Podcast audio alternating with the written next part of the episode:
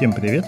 С вами подкаст «Так и будет». Я Даниил Дугаев. Мы обсуждаем будущее. Как мы будем жить завтра, какими станет через несколько лет мир вокруг нас, как изменятся привычные нам вещи и явления. Музыка, деньги, школы, медицина, искусство, одежда, космические ракеты. Каждый выпуск нашего подкаста посвящен какой-то одной теме, и в ней мы разбираемся с помощью экспертов, людей, которые уже сегодня делают или изучают что-то новое, могут довольно точно предсказать, как выглядит этот миловимый мир будущего. Иногда, чтобы сверить карты, мы читаем отрывки из старой и новой научной фантастики, а потом их обсуждаем. Если вам нравится нас слушать, поставьте нам оценку в iTunes и напишите что-нибудь хорошее. Так вы поможете найти нас другим слушателям.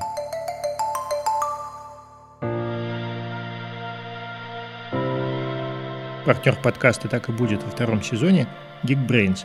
Это образовательная экосистема, с помощью которой можно с нуля научиться программированию, маркетингу, дизайну и менеджменту, то есть всем тем профессиям и навыкам, которые наверняка будут полезны в будущем. И сегодня мы обсуждаем будущее в виртуальной реальности. Почему у каждого из нас на полке все еще не лежит по паре очков, с помощью которых мы можем путешествовать по Японии, когда мы начнем исследовать другие планеты и глубины океана, не выходя из офиса.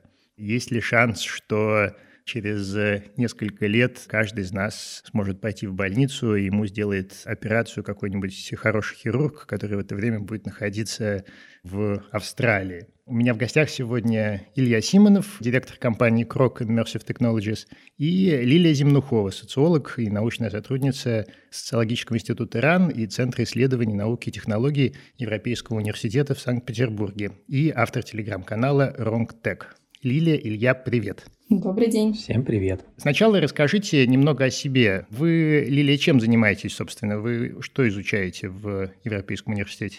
Я социолог. Мы занимаемся социальными исследованиями технологий. Сейчас у нас текущий проект посвящен беспилотным автомобилям и что может пойти не так, и что лучше сделать так, чтобы когда-нибудь мы все-таки увидели на наших улицах. До этого мы буквально пару месяцев назад выпустили книжку, называется «Приключения технологий. Барьеры цифровизации в России». И там мы рассматривали очень разные кейсы того, как пользователи, разработчики, дизайнеры технологий пытаются сделать так, чтобы то, что они создают, то, чем они пользуются, было понятным, удобным, чтобы инновации какие-то становились как можно быстрее частью нашей повседневной жизни. Так, Илья, спасибо. Я руковожу таким бизнес-юнитом небольшим в большой IT-компании.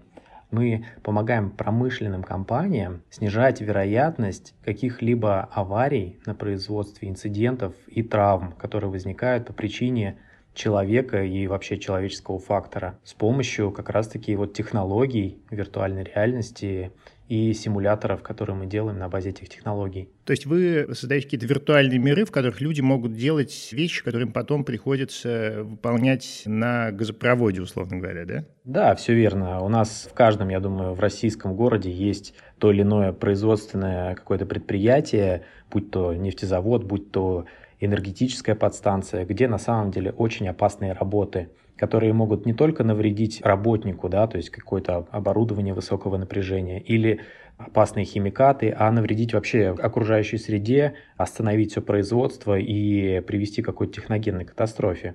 Мы сделаем симулятор этого производства и помогаем людям отработать навыки, как там работать, как взаимодействовать с оборудованием сложным, как защитить себя ну, то есть все, что касается вот такой отработки действий и навыковой части работы в производстве. Давайте тогда и обсудим виртуальную реальность, собственно.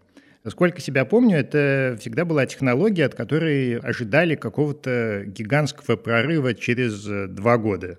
От э, фильма «Трон», где человек попадал внутрь компьютера, до прогнозов, что уже завтра у нас в очки будет встроена вот эта вот дополненная реальность, которая будет сообщать нам все самое интересное про окружающий мир. И по-прежнему все так и есть. Вроде бы и существуют рядом все вот эти вот люди в потных шлемах и очках, которые что-то делают в виртуальных мирах с помощью манипуляторов, и вроде бы были уже и очки, которые были подключены к э, Гуглу и все тебе подсказывали. Но почему-то по-прежнему технологию эту нельзя назвать мейнстримом. По-прежнему это какая-то экзотика. Почему, по-вашему, это происходит? Когда, наконец, мы уже окажемся в будущем? Если кратко, то виртуальная реальность, ее применение, вот найти продукт, который был бы не просто какой-то, знаете, такой дополнительной фичой интересный, а каким-то киллер-фактором, без которого жить нельзя, очень сложно. Например, там, если говорить про игры виртуальной реальности, то они легко заменяются обычными играми на компьютере или на мобильнике, и люди, которые хотят поиграть с полным погружением, да, это такой сегмент достаточно маленький. Или, например, продавать квартиры с помощью виртуальной реальности и осуществлять виртуальные туры на объекты – этот продукт существует, и он уже активно используется. Я думаю, что кто покупал квартиру, приходили в офис продаж, и им предлагали этот инструмент для посещения. Но, опять же, не все хотят это использовать как основной критерий выбора. То есть все хотят прийти на стройку, посмотреть, пощупать и так далее.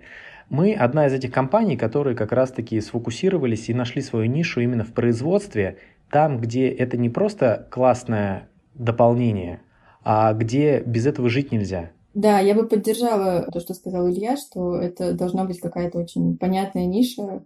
Недавнее исследование показывает, что а, на примере подготовки военных в войне во Вьетнаме тоже сначала пытались использовать VR, но когда солдаты оказывались на передовой, они испытывали абсолютно другие ощущения, и им этот опыт, возможно, он был чем-то полезен, но он не мог передать ту комплексность, сложность ситуации, в которой они физически оказываются. Второй вариант, кстати, тоже я отчасти упомянул, про покупку квартир. Сейчас всерьез обсуждаются инструменты VR и AR для отслеживания городских каких-то поломок или нестыковок, когда нужно создать инструмент, который бы позволял очень быстро для городских планировщиков понимать, уместно это будет или неуместно с помощью инструментов VR в реальной ситуации, в реальном пространстве. Я вот когда первый раз пощупал что-то с виртуальной реальностью, это было, по-моему, 7 лет назад. Я тогда был еще конструктором в Роскосмосе. Я занимался проектированием гироскопических приборов, которые ставятся на ракеты, летательные аппараты. Для проектирования применялись такие комнаты виртуальной реальности, в которую можно зайти и оказаться внутри устройства, которое ты проектируешь взаимодействовать с ним, выполнить различные измерения, сечения, провести удаленные согласования. Это так называемое виртуальное прототипирование. Тогда на меня это оказало огромное впечатление, но это было сугубо такое, знаете, профессиональное применение. Эту комнату надо строить было за миллионы долларов, и позволить ее могли себе только такие заводы, конструкторские бюро, где это все окупается, и, соответственно, это нужно с точки зрения бизнеса.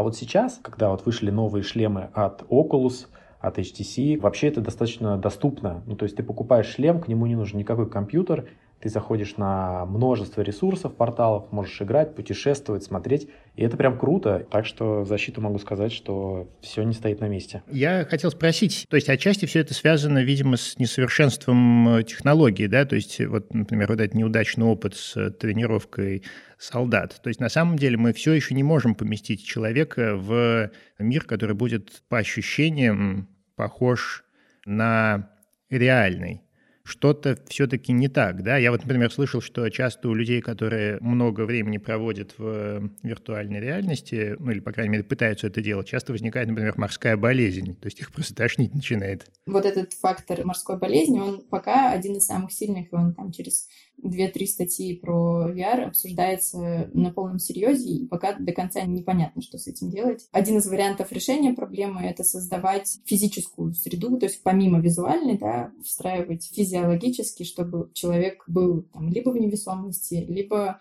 у него были какие-то пульты управления руками, ногами, так, чтобы у него не было ощущения диссонанса нейрологического, потому что технология сама пока не может ухватывать сложность человеческого опыта, в том числе здесь нужно проводить много не только социологических или антропологических исследований, но и нейроисследований подключать, смотреть, как э, мозг при этом реагирует. Эта область еще очень мало изучена, хотя активно изучается. И поэтому, да, пока VR будет успешен в тех местах, которых или в тех сферах, где, скажем, риски для здоровья или для последующего опыта или негативные какие-то впечатления оправдывают впечатления, которые пользователь получает в процессе. На самом деле я согласен и не согласен. Давайте так, это задача разработчиков кухня, как сделать так, чтобы не тошнило. Это не проблема людей, которые этим пользуются. Это проблема разработчиков. Просто нужно уметь делать правильно, учитывая все особенности технологии. По поводу восприятия людей, кажется, что их тошнит или им дискомфорт, на самом деле все не так. Вот помните, когда, там, не знаю, был ли у кого-то опыт учить старшее поколение, когда только появлялись там компьютеры, просто водить мышкой по экрану? Это было, знаете, для многих не сразу понятно, что вот мышка, что вот стрелка, что нужно смотреть не на мышку, а нужно смотреть на стрелку и ручкой все делать как бы. Это не сразу у людей схватывалось. Так же, как и смартфон. Мы сейчас все понимаем, чтобы взять трубку на смартфоне, нужно сдвинуть вправо, да, либо нажать на зеленую кнопочку. Это, конечно, там уже нативно сейчас у нас, то есть понятно, мы эту механику изучили все. А вот когда только появились смартфоны, это было непонятно. То же самое сейчас и про виртуальную реальность. Вы знаете, люди первый раз просто видят там тот же шлем и контроллеры. И для них вот этот опыт, он новый. У них нет такого, знаете, на подкорке, что нужно нажимать такие-то кнопочки, нужно вот так надевать и так себя вести в виртуальной среде. И это не из-за того, что там технология плохая или неплохая, просто вот люди еще пока не привыкли к этому опыту. И он должен как-то в массы просто проникнуть. Если говорить про реальную жизнь, вот с чем я столкнулся, вот, допустим, мы делаем для там одного химического завода тренажер. Там работают обычные люди, такие как мы с вами, электромонтеры, там старшее поколение есть, которые там десятки лет работают, и молодое, которое только что пришло. И вот мы прям сразу с них снимаем обратную связь после тренажера. И вот они, да, для них там вновь этот опыт, там нажимание на кнопки, надевание на себя какой-то там шлем, но когда они там видят свое оборудование, свой цех, в котором они работают, они воспринимают это абсолютно по-другому. Они уже на, смотрят на тот контент, который они видят там, да, вот на эту виртуальную среду, как на свое родное, и они уже забывают про то, что вот есть какие-то там кнопки, и, может быть, они в каких-то местах неудобные, да, они следуют за сценарием, который ты им там даешь. И они полностью отдаются этому сценарию, знаете, а потом такого, что где-то там что-то неудобное или непривычно, оно все сглаживается, и люди проводят там часы в этом виртуальном мире. Или у меня был там другой опыт, мы делали для одного из архитекторов, который строил горнолыжный комплекс огромный, типа как снежком, только большой, то есть там на километры. И он провел в шлеме, летая по своему творению, несколько часов. Хотя человеку там было, ну, 60, по-моему, лет. Потому что он заинтересован в этом контенте, ему все равно, что там за кнопки, что там за, может быть, какие-то, да, там, шлемы некомфортно или неудобно. Он увлекся. Давайте теперь задам вопрос про дополненную реальность, но сначала почитаем немножко научной фантастики. Это Вернер Виндж «Конец радуг», 2006 год, Роман. Роберт сфокусировал внимание на футбольном поле. Выглядело оно примерно как школьное поле Бобби, вот только разметка отсутствовала, как, впрочем, и ворота. Роберт вызвал спортивную точку зрения и увидел обычную разметку. Ребята-футболисты высыпали на арену. Они были в тяжелой форме и настоящих шлемах, совсем не похожи на игроков, которых он помнил. Высокие детские голоса долетали до его ушей без помощи магической электроники.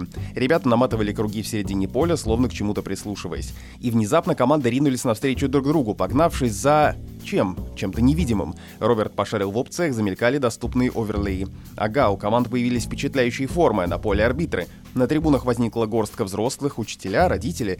Впрочем, все так, как и ожидаешь от школьного состязания, а не университетского. Роберт по-прежнему не видел футбольного мяча, зато поле затянуло золотистым туманом. В некоторых местах туман был такой плотный, что доходил игрокам почти до пояса. В мгле плавали циферки, меняясь вместе с плотностью и яркостью тумана. Когда игроки команд противниц сближались, туман ярко разгорался, и дети накручивали друг друга приемами, словно пытаясь выйти на ударную позицию. Затем свет вспыхивал, как лесной пожар, и перекидывался через все поле. Одна девочка оторвалась от остальных игроков и кинулась в золотистую мглу, каким-то образом угадывая, где и когда та нальется огнем. Нанесла странный удар, пластая воздух и приземлилась на задницу. На миг в ближайших воротах полыхнул свет, столь резкий и интенсивный, что туман по впечатлению слился в размытое изображение футбольного мяча. Все загалдели, даже фантомные родители на трибунах. Роберт недовольно фыркнул. Даже в такой простой штуке, как школьный матч, он разобраться не может. Он потянул себя за рукав, пытаясь навести на резкость. На большом табло, обращенном к трибунам, значилось 0,97. Ну и вот и где это все? Мне кажется, что технологий для того, чтобы, например, устроить виртуальный спорт и дополненную реальность для зрителей, уже полно. Ну, осталось совершить какой-то шаг. Почему его не делают? Вот этот опыт VR нужен в первую очередь, как мне кажется, там, где не нужно будет усилий очень многих людей одновременно. Вот сейчас, чтобы мы представили этот футбольный матч, это сколько людей нужно, чтобы одновременно подключились, и это действие совершалось. Сейчас мы можем это чувствовать на тех же зумах или других площадках, когда мы пытаемся в больших событиях поучаствовать. Это сложно, это технически сложно. Не говоря же о том, чтобы это работало все полноценно, нужно довольно много данных еще накопить, чтобы простроить эту карту, чтобы было понятно, как соотносятся позиции разных участников. Но ведь футбольный матч — это просто пример. Я-то на самом деле спрашиваю, почему, вот, например, дополненная реальность, которая уже была у нас в руках. Вот мои э, московские знакомые ходили по улицам в этих очках, пугая прохожих, и в результате сняли их, потому что это было, ну, странно. Хотя, казалось бы, э, столько замечательных способов использовать вот эту дополненную реальность. Я не знаю, подключаешь к ней Тиндер, сразу видишь вокруг всех остальных участников. Или, например, когда-то обсуждалась идея, что здорово было бы устроить в городах много виртуального искусства. Не нравится нам памятник Калашникова, ну, можно поставить другие в дополненной реальности. Если бы у всех были очки с дополненной реальностью, то мы бы их видели. Просто какое-нибудь уличное искусство. Но мало ли замечательных способов применения. На конференцию ты приходишь э, и видишь э, над каждым бэдж, да? Это же все не очень сложно сделать. Почему этого нет? Почему все это провалилось? Вот есть моменты, на которые просто нужно задать вопрос, а зачем? Вот правда ли заниматься сексом в реальности приятнее или пить пиво в баре с друзьями приятнее? Так же, как ходить и играть в футбол, приятнее делать вживую, без всяких дополнительных штук. Что, в принципе, не отменяет того, что вот даже в период пандемии появились такие стартапы, компании, которые занимаются социальными сетями в виртуальной среде, где ты можешь послушать музыку, сходить на концерт с виртуальными аватарами там, в одном пространстве. А зачем ходить э, по городу и заменять реальную жизнь на виртуальную? Я вот по своему опыту конференции скажу, да, нет возможности, к сожалению, заниматься нетворкингом так эффективно, как это можно делать в толпе людей буквально. И мне сложно представляется хождение по коридорам и отлавливание информации бейджи по поводу каждого человека. Это же невероятный поток информации, с которым тебе как пользователю нужно справляться. Да, ты можешь выключить этот режим. Если он включен, то ты должен обрабатывать эту информацию, а не делать что-то другое, разговаривать с человеком, которым ты сейчас разговариваешь, или продумывать план дальнейших секций, лекций и чего-то еще другого. То есть получается, что это еще одна задача, на которую наше когнитивное внимание должно быть направлено. И оно должно каким-то образом это интегрировать в свою повседневность, теми же прогулками по городу кажется, что это реально как-то усложняет э, жизнь, и отчасти поэтому может не быть воспринято с восторгом, что ли, для пользователей на повседневном уровне. Но при этом вот идея в том, что можно делать сейчас какие-то большие события с элементами применения AR или каких-то инструментов, которые обогащают опыт, но не усложняют его. Повсеместно, одномоментно это не наступит, потому что разным людям нужно разное. И как-то кажется, что пока AR, VR — это довольно сильная когнитивная нагрузка. Ну хорошо, а если все-таки перейти на тогда профессиональное использование виртуальной и дополненной реальности, то вот все-таки кроме нефтеперерабатывающих заводов, какие есть области, где в ближайшее время мы можем увидеть больше вот этих вот миров? Ну вот, например, я говорил уже про дистанционную медицину. Она уже даже в каком-то виде, насколько я понимаю, существует. Я имею в виду не когда хирург делает операцию по телевизору, используя манипулятор, когда он действительно надевает очки и видит себя рядом с пациентом, как в игре Surgeon Simulator, которую я очень люблю. Или, может быть, где-то еще, там, например, наверняка для архитектора это был бы крутой инструмент. Там, не знаю, почему мы все еще не послали робота на Луну, который можно было бы управлять с помощью виртуальных очков. Когда когда вот это все будет? Давайте прям перечислим. Все, что касается образования и обучения в школах, в профессиональной сфере, это точно да. Вопрос времени и вопрос имплементации, да. То есть, кроме устройств, на самом же деле виртуальных миров просто мало, контента очень мало. Того же образовательного контента, да, его так мало, что нельзя восполнить всю программу, требуемую для того, чтобы перевести все там, в виртуальную среду. Ну и все медленно идет, потому что контент достаточно дорогой, а его нужно создавать, нужно кроме отрисовки, графики и программирования заниматься методической частью, и это ну, достаточно большие трудоемкие процессы. Второе, все, что касается маркетинговых коммуникаций, ну то есть продажи, демонстрации, визуализаций, преподнести какой-то товар или продукт или там, не знаю, здание, машину в интерактивном формате, все да, и везде это уже используется, это уже, знаете, комодити, приедете на любую выставку, вы можете прям загибать пальцы и считать, где виртуальная реальность применяется на стендах. Виртуальные выставки очень популярны сейчас в период пандемии. Запускались виртуальные выставки, где компания, допустим, хочет разместить свой стенд. Все заходят, ну, что-то типа вот этой конференции, только не как в Zoom видите плоские лица да, людей, а виртуальный холл, и ты ходишь своим аватаром, подходишь к стенду, у стенда, допустим, крутится презентация, там же стоит человек, его, допустим, аватар, и реальный человек, подключенный на компьютере своем дома, презентует э, свою компанию, продукт. И вот этот вот интерактивный формат, он людям дает больше интереса, нежели просто в зуме повисеть на конференции.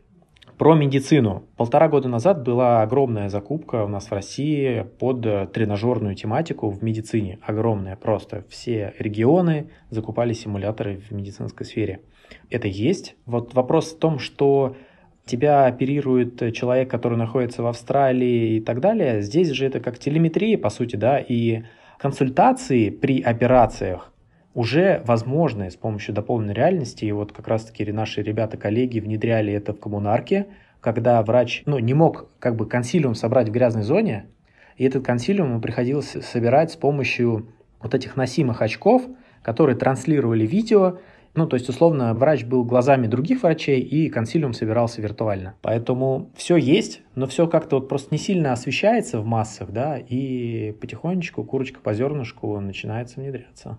Мне кажется, в медицине еще в реабилитации, насколько мне известно, сейчас это тоже очень сильно развивается, особенно там при фантомных болях или еще в чем-то таком, что позволяет дополнить вот свой физиологический опыт и реабилитация проходит с помощью VR и AR-технологий. Это когда, например, человеку ампутировали руку, она по-прежнему чешется, и в дополненной реальности у него снова есть рука, и он наконец может ее почесать? Да, да, да, да, да. И это действительно работает? Они работают гораздо эффективнее, чем, ну, там, какие-то раньше были зеркальные отражения еще что-то, ну, чем технологии, которые до этого использовали, да. А если пофантазировать немного, то вот лет через 20 во что это может все превратиться? Мне кажется, ниш больше появится. Я бы еще добавила к списку, который Илья озвучил, градостроение. И, собственно, исследование вещей, которые еще не созданы, например, но которые нужно уже потестировать, посмотреть, как пользователи будут с ними взаимодействовать. Вы имеете в виду, например, что когда ты планируешь новый район, то ты можешь его воспроизвести, например, в виртуальной реальности, а потом потенциальные жители этого района туда пригласите, чтобы они... Потестировали. Да, потестировали, ставили теги в местах, где им не нравится, да, что-нибудь в этом духе. Да, другой вариант, что мы используем дополненную реальность в существующей среде, дорисовываем какие-то элементы,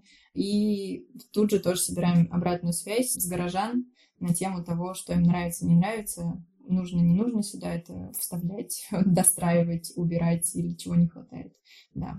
Я слышал, что сейчас еще пытаются довольно успешно использовать виртуальную реальность для развития социальных навыков, например, у людей с аутизмом, потому что им как-то проще становится приноровиться к каким-то реалиям, если у них на голове шлем, и они могут какую-то операцию повторять несколько раз перед тем, как попробуют ее в настоящем мире. Да, все правильно говорите. Там на самом деле уже применяется и давно это фобии все. Фобия высоты, фобия там собак, например, и так далее. Да? То есть это постепенное погружение человека в вот эту среду, которую он боится, не стрессово, да, знаете, там сразу, чтобы у него невроз случился, а вот именно постепенное погружение и лечение фобии. Это давно уже есть, и даже когда еще компьютерная графика была очень низкого качества, это уже применялось в научных там институтах различных.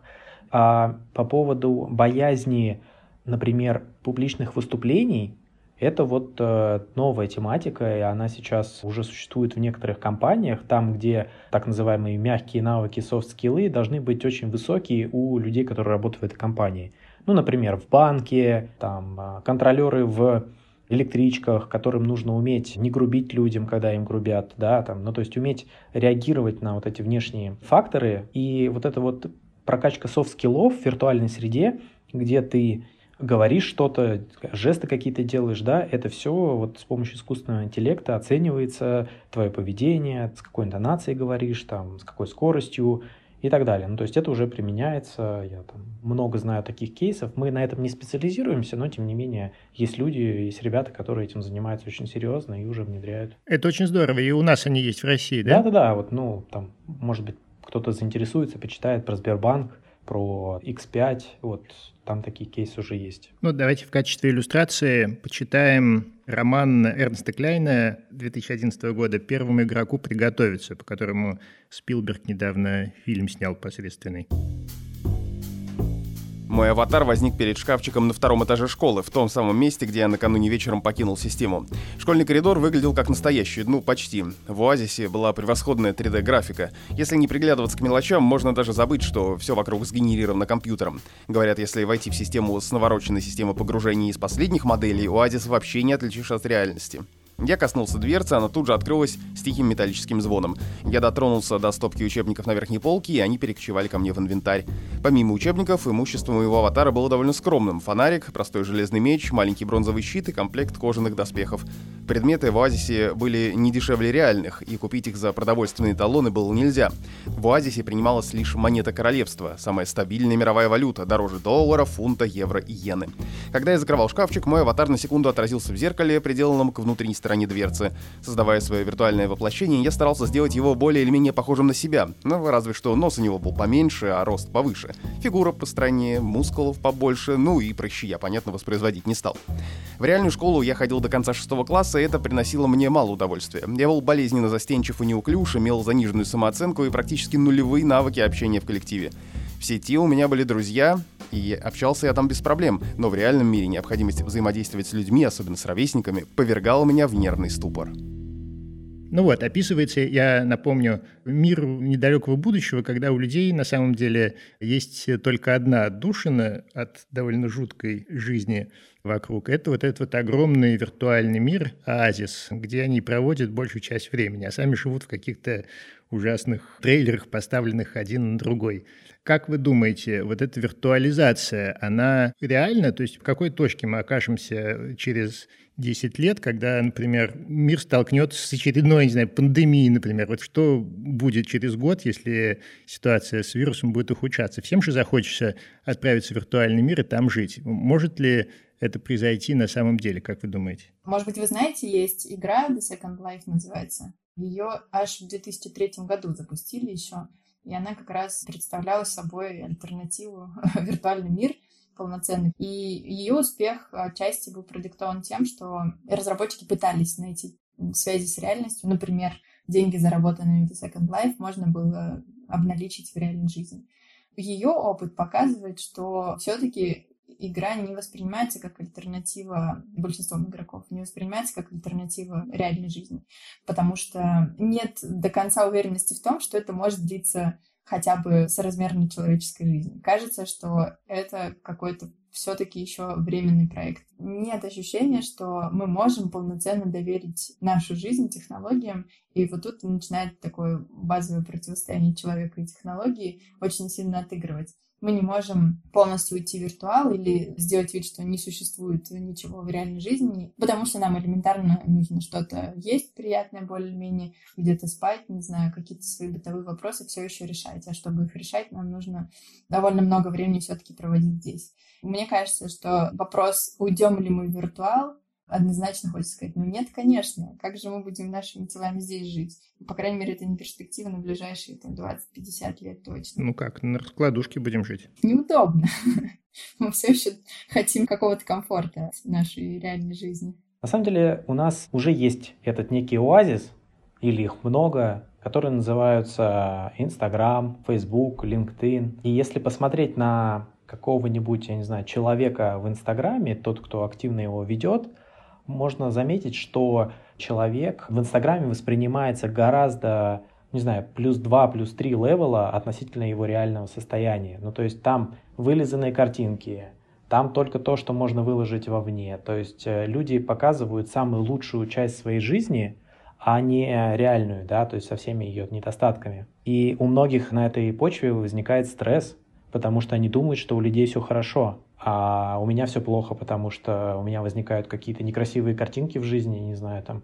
Кажется, что, наверное, не будет такого оазиса, где мы будем все в виртуальный мир переходить. Вот я лично, когда началась пандемия, сначала я там ходил на все вебинары, на какие-то там обучающие семинары ходил, вебинары о вебинарах, но потом в конце я просто мечтал выйти на улицу, пообщаться с людьми, пойти в бар, и я уже все пропускал, все, что идет там в онлайне, и сейчас, пусть э, не так, э, как раньше, да, но я все равно делаю перевес вот в реальный какой-то мир. Но, может быть, это потому, что вы бумер. Может быть, если бы вам было 8 лет, то вы бы не так это воспринимали. И годам к 25 как раз общение виртуальное было бы для вас, если бы вы этим занимались с раннего детства, гораздо более естественным. Один из самых важных этапов создания виртуального мира — 3D-моделирование — по сути, все, что мы видим, когда надеваем очки виртуальной реальности, это ожившие 3D-модели. Может показаться, что создать все это под силу только опытным дизайнерам, проектировщикам и архитекторам. На деле же освоить трехмерную графику и научиться моделировать 3D-объекты может буквально каждый. Например, на факультете 3D-моделирования у наших друзей из Geekbrains. Сейчас нам расскажет о нем Александр Петров, который отвечает в Geekbrains за направление дизайн. Факультет рассчитан для новичков, то есть для тех, кто начинает прям с самого-самого нуля свой путь в 3D-моделировании. У нас несколько форматов занятий. Есть предзаписанные занятия. На таких занятиях чаще всего дается теория по работе с инструментами. Допустим, вот по работе с 3ds Max делается такой хороший качественный скринкаст с сопровождением голосом. Есть формат прямого эфира, то есть это вебинар, который, как правило, через Zoom проводится. Обычно вебинар так организован по регламенту, что вначале преподаватель объясняет какую-то тему. Во время объяснения студенты могут задавать да, какие-то вопросы, накидывать. Также бывают у нас смешанные форматы занятий, когда дается теория в формате видео, а потом дается такое достаточно обширное домашнее задание. Студенты потом уже с преподавателем встречаются на вебинаре для того, чтобы разобрать их работы уже в прямом эфире. Все обучение рассчитано на один год. Как правило, у нас проходит по 2-3 занятия в неделю. Каждое занятие может длиться от одного часа до полутора, ну, в редких случаях до двух часов. Дополнительно домашние задания могут занимать еще до 5, даже до 7 часов в рамках недели. В первой четверти да, ребята вот делают первые шаги в технологиях визуализации. Здесь делается всем известная Nike, да, вот кроссовок, который позволяет как раз-таки вот поработать с различными а, материалами текстильными в том числе. И дальше ребята уже переходят к второй четверти. Здесь ребята сперва будут заниматься моделированием осветительных приборов, дальше будут работать над моделированием мебели, какой-то очень простой. Далее у них идет в третьей четверти погружение в создание концепций. По итогу третьей четверти они разрабатывают модель и визуализацию какого-то объекта городской среды, сделают джойстик игровой приставки и смоделируют салон автомобиля. И вот, когда они уже переходят к четвертой четверти, там у нас идет такой же более активный проект, более сложный. Там происходит командная работа. Там в качестве итогового проекта берется моделирование яхты, детально прорабатывается каждый ее элемент. Если вдруг студент не будет трудоустроен, то Geekbrains готов вернуть средства, которые он израсходовал на обучение. На самом деле, я бы с удовольствием увидел некоторые ростки оазиса в реальной жизни. Вот, например, это моя любимая история про Китай, где люди, которые живут вот в этих вот периферийных огромных городах, свежепостроенных, где, в общем-то, ничего нет, как люди ходят на виртуальные концерты, они покупают виртуальные билеты на виртуальные места в виртуальных рядах и приходят туда. Ну, некоторые в шлемах, я думаю, это делают. И слушают виртуальных исполнителей, которые тоже на самом деле вполне живые какие-то девушки, которые тоже сидят в своих комнатках в этих отдаленных городах. И я бы, например, с большим удовольствием, если бы была такая возможность, сходил бы в какой-нибудь виртуальный большой театр. Ну, почему нет, в конце концов? Но вот почему-то я этого не вижу. А было бы здорово, если бы все это было в 4K и с хорошим звуком, э, и в 3D было бы прям здорово. Согласен. А мне кажется, оно как раз и появляется сейчас, особенно на фоне пандемии. Технологии очень много куда пришли, даже если это самые консервативные области. Оно появляется в каком-то виде, может быть, еще не полноценно виртуально-виртуальном, но тем не менее опыт, который мы потеряли, он себя пытается восполнить уже через технологии, да. Но мне кажется, ключевая тенденция все-таки должна быть где-то в балансе между виртуальностью и реальностью, потому что мы устаем от зума, мы устаем от экрана, мы устаем от технологий, хочется свежего воздуха, для людей вокруг живых и какого-то опыта, к которому можно прикоснуться, осязаемого. Так, ну и давайте последний на сегодня отрывок. Это Станислав Лем из воспоминаний Юна Тихого «Профессор Коркоран». Рассказ 1960 года. Показывая на ряды железных ящиков, профессор Коркоран сказал, «Эти ящики, тихие, подключены к искусственному миру. Этому, он показал на первый ящик с края, кажется, что он 17-летняя девушка, зеленоглазая, с рыжими волосами, с телом, достойным Венеры. Этот второй, некий ученый, он уже близок к построению общей теории тяготения, действительной для его мира, границами которого служит металлический корпус барабана.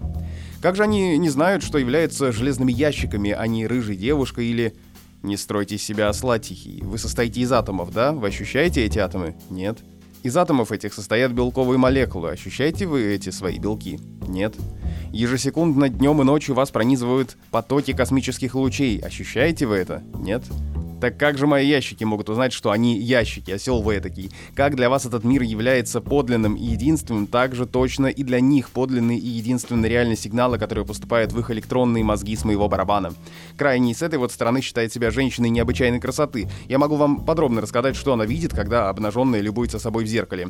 Как она любит драгоценные камни, какими уловками пользуется, чтобы завоевать мужчин. Я все это знаю, потому что сам с помощью своего судьбографа создал ее для нас воображаемый, но для нее реальный образ с лицом, зубами, с запахом пота и со шрамом от удара стилетом под лопаткой, с волосами орхидеями, которые она в них втыкает, такой же реальный, как реальный для вас ваши ноги, руки, живот, шея и голова. Надеюсь, вы не сомневаетесь в своем существовании. «Нет», — ответил я тихо. «Тихий», — немного спокойнее продолжал профессор. «Я сказал, что среди прочих есть у меня тут и ученый. Вот этот ящик, прямо перед вами. Он изучает свой мир, однако никогда, понимаете, никогда он даже не догадается, что его мир нереален, что он тратит время и силы на изучение того, что является серией катушек с кинопленкой, а его руки, ноги, глаза — это лишь иллюзия, вызванная в его электронном мозге разрядами, соответственно подобранным импульсом. Ну, вопрос, конечно, отчасти несерьезный, а с другой стороны, серьезнее, чем кажется. Как вы думаете, какова вероятность, что мы уже с вами живем в симуляции, что мы уже с вами находимся в виртуальной реальности, которая находится, может быть, внутри какой-нибудь другой виртуальной реальности? Да, все мы чья-то выдумка или чья-то большая шутка. Ну, это возвращает нас к вопросам философским, к тому, что пытались решить, среди прочего, например, Тьюринг, пытаясь создать личность и сознание машины, где находится граница между сознательностью, самоощущением, чем-то, что философских категориях чаще всего формулируется. А по поводу нас тоже хочется сказать, а что такое реальность, что такое виртуальность? Можно тоже немножко уйти в дебри чьей-то большой выдумки и понять, когда мы, например, в очередной раз создаем какой-нибудь профайл и конструируем свой образ в Инстаграме или на Фейсбуке. Мы же тоже делаем отчасти свою нереальную личность. И поэтому, как только мы ступили на эту скользкую дорожку репрезентации себя через технологии мы уже оказались отчасти в чем-то выдуманном мире, собой выдуманном чаще всего. Ну, видите ли, я же рассматриваю это сейчас не столько с философской, сколько с технической точки зрения. Ведь на самом деле, если мы будем и дальше развивать аппараты для воспроизведения реальности, да, то в какой-то момент мы должны прийти к матрице так или иначе. Да, если мы будем полностью симулировать э, импульсы внешнего мира, да, то в какой-то момент, если мы будем делать это достаточно хорошо, то мы не будем осознавать разницы между реальным миром и виртуальным. Кажется ли вам это по-прежнему фантастикой или все же есть шанс, что что-то подобное будет реализовано, потому что возможности, конечно, безграничны. Ведь и то, что у нас есть сейчас, казалось бы, человеку, родившемуся, не знаю, в 1850 году, абсолютно фантастика. Тогда в таком случае что называть виртуальным миром? Потому что люди, которые родились в 2000 или там, в 2007 году, они свою жизнь, наверное, вряд ли могут представить без, там, не знаю, ВКонтакте. Все, что виртуально, оно становится нашей реальной жизнью. А если говорить про ту виртуальную реальность, про которую мы сегодня общались, именно вот 3D-графика, там, жизнь, аватары, симуляция, то, наверное, это очень не скоро такое будет. Очень надо много там всего сделать и по железу, и по виртуальному миру. Но вот если глобально там, что наша жизнь это некая симуляция, наверное, соглашусь. Ну, то есть, чем принципиально отличается текущая компьютерная симуляция от э, жизни? И там, и там есть определенные законы и какая-то логика, какие-то алгоритмы, да, то есть в жизни у нас там законы физики, но все-таки есть огромное количество случайных факторов, которые поддаются вероятности какой-то. А в симуляции компьютерной мы до сих пор, ну, если она построена не полностью там на искусственном интеллекте, да, который как-то живет сам по себе, то ей все-таки можно управлять. И она поддается управлению и заранее расчету. Вот. Наша жизнь, хоть в ней очень много ограничений, правил и уже законов каких-то, все-таки она не поддается какому-то анализу предиктивному. То есть мы имеем очень много случайностей, очень много субъективности. А в виртуальном мире мы до сих пор все можем рассчитать, все можем спрогнозировать. Наверное, вот это самое главное отличие.